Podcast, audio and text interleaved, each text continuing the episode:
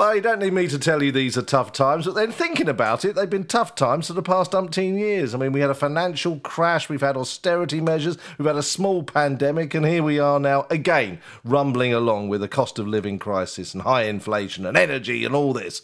It's always been playing on people's mental health. But luckily now we're talking about it. One of the charities, organisations in Cambridge that's working very hard to make sure that conversation starts and keeps running is CPSL Mind. And I'm joined by the Head of Communications for CPSL Mind, Isabel Cross.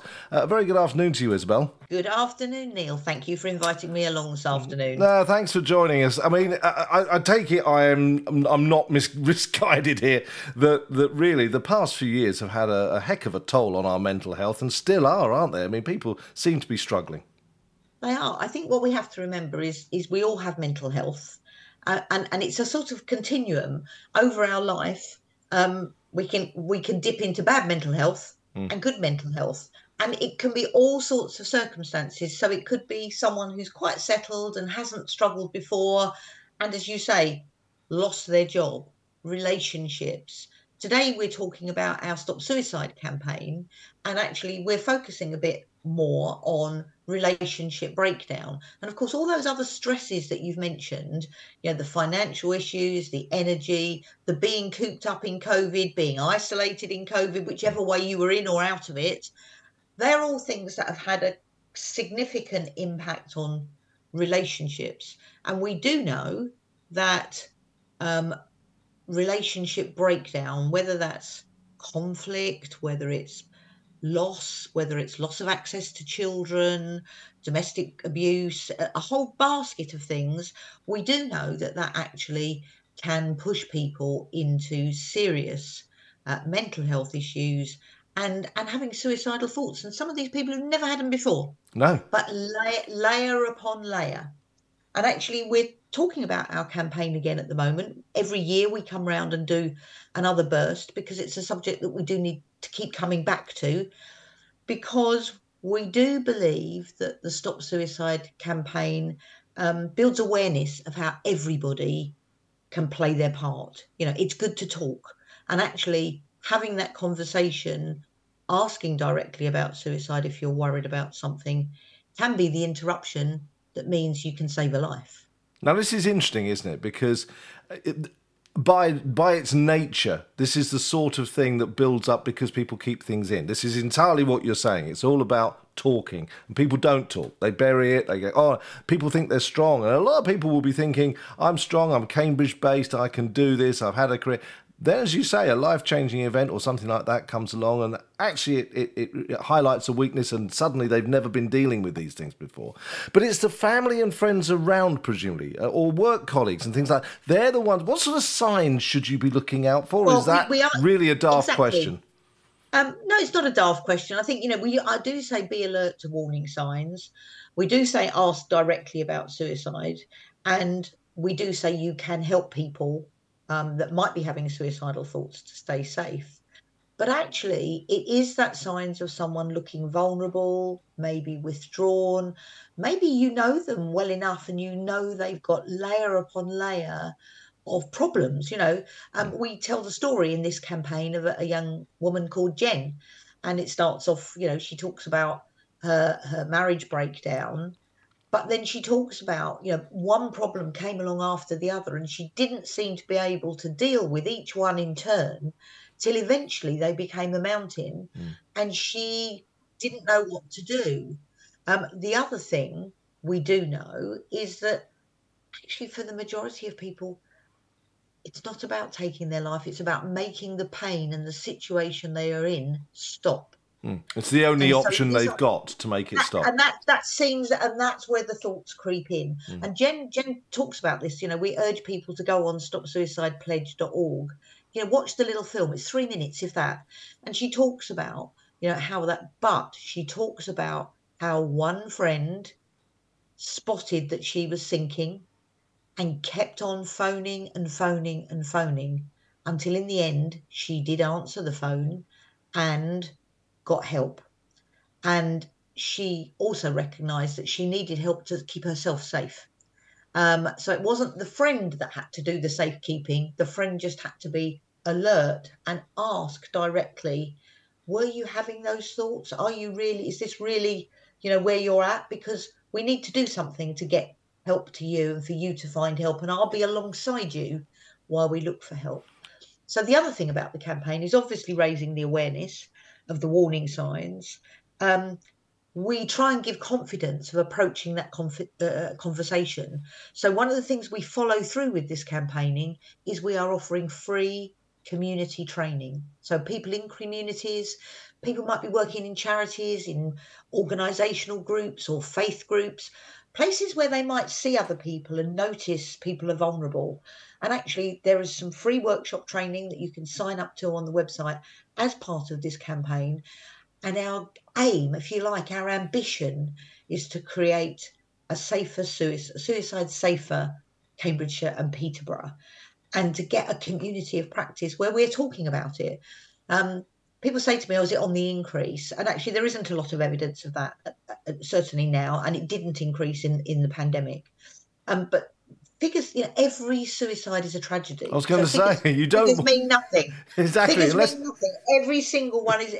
So actually, the importance is getting that community of practice and also being able to talk about it. And today on the radio is a fantastic opportunity because we did destigmatise it. We're actually saying the word suicide.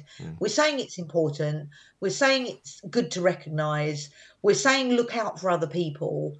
And noticing if people, you know, they've had a sudden change of circumstances or something that's really changing their behaviour, their demeanour, the way they're talking about things. You know, it wouldn't make any difference if I wasn't here, for example. Yeah. You know, and actually we all hear those things, don't we? And it's so easy to walk on by. And the Stop Suicide campaign is about empowering us ordinary people to look out for others and to destigmatise it. You know, we know it happens. It's a tragedy. It ripples out from the individual to their families, to their colleagues, to their community, and affects so many people that actually we can all play that part in doing something about it. Question for you, though. One of the things which does seem to be a real issue at the moment is young people's mental health. I mean, it's. I'm not going to say it's easier for adults. I don't mean it this way. And if anyone's listening going, oh, and starts pointing, I don't mean it this way. But we've got, when you get to my age, you've got an awful lot of life experience. So you can sometimes draw on things that have happened in the past. That's happened before. And you can get through it. Because, I've been here before, this will happen again, it's okay, it'll be fine. But a lot of young people, the pressures that they seem to face, and things like the world events like the war in Ukraine, the earthquakes in Syria and Turkey, all serve to just add to the pressure that they perceive is on them.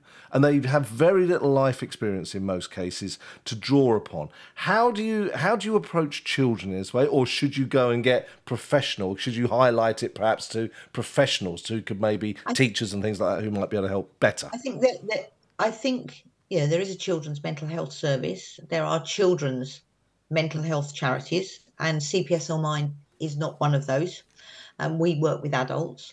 In terms of sort of looking at the population as a whole, the largest proportion of people who sadly do complete suicide are men, men 35 to 49. That is still 3/4 of those people.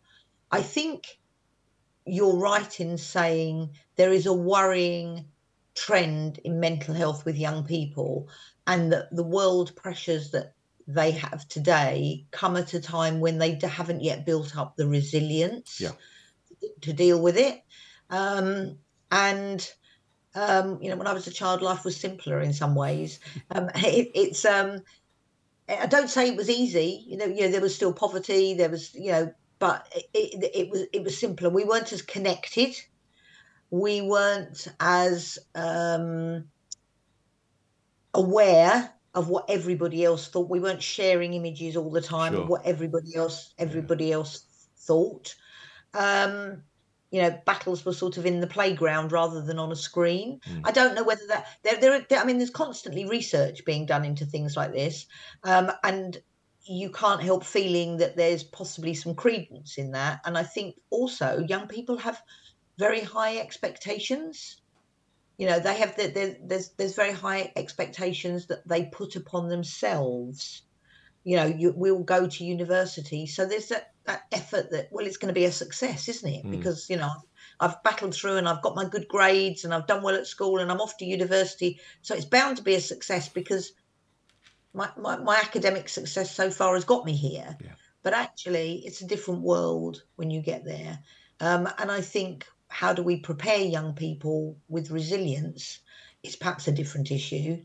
But in terms of people whose mental health lead them to a difficult journey in the road, which is what the Stop Suicide campaign's about, that affects any age group.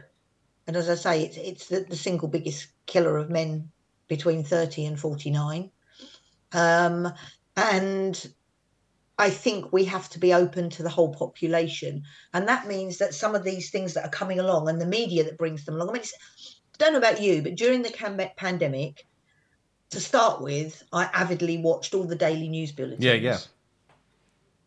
After a few months, I actually stopped watching the news because I found that was dragging me personally down. Yeah.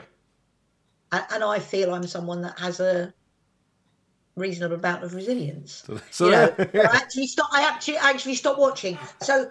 And actually, but as older adults, we can make a choice not to do something. Yep. For young people, it is about peers, and you want to do what everybody else is doing. So I think there's some real societal shifts that may be underlying some of this, and we have to watch for good research that comes along and be joined up. The other thing about the work up we do and Stop Suicide is we're joined up across the health service. So Stop Suicide also is behind free training for GPs in suicide mitigation, so that we're looking from this grassroots that this is all about and the publicity we're doing, but we do work with our colleagues across the health system in Cambridgeshire and Peterborough to make sure this is really joined up. Lovely. All right. Well, I mean, it sounds to me like a bit like there are some easy done first aid courses that the Stop Suicide Pledge is Stop Suicide campaign is a whole thing that everyone should just go and watch. Then you're armed with some tools that you can do. So that website again, Isabel? stopsuicidepledge.org. There we are. Fantastic. Everyone should go and see it. 3-minute videos. You can spare that sort of time, and in doing so, you could save someone's life. Isabel Cross from CPSL Mind, thank you so much indeed for talking to me today. Thank you, Neil.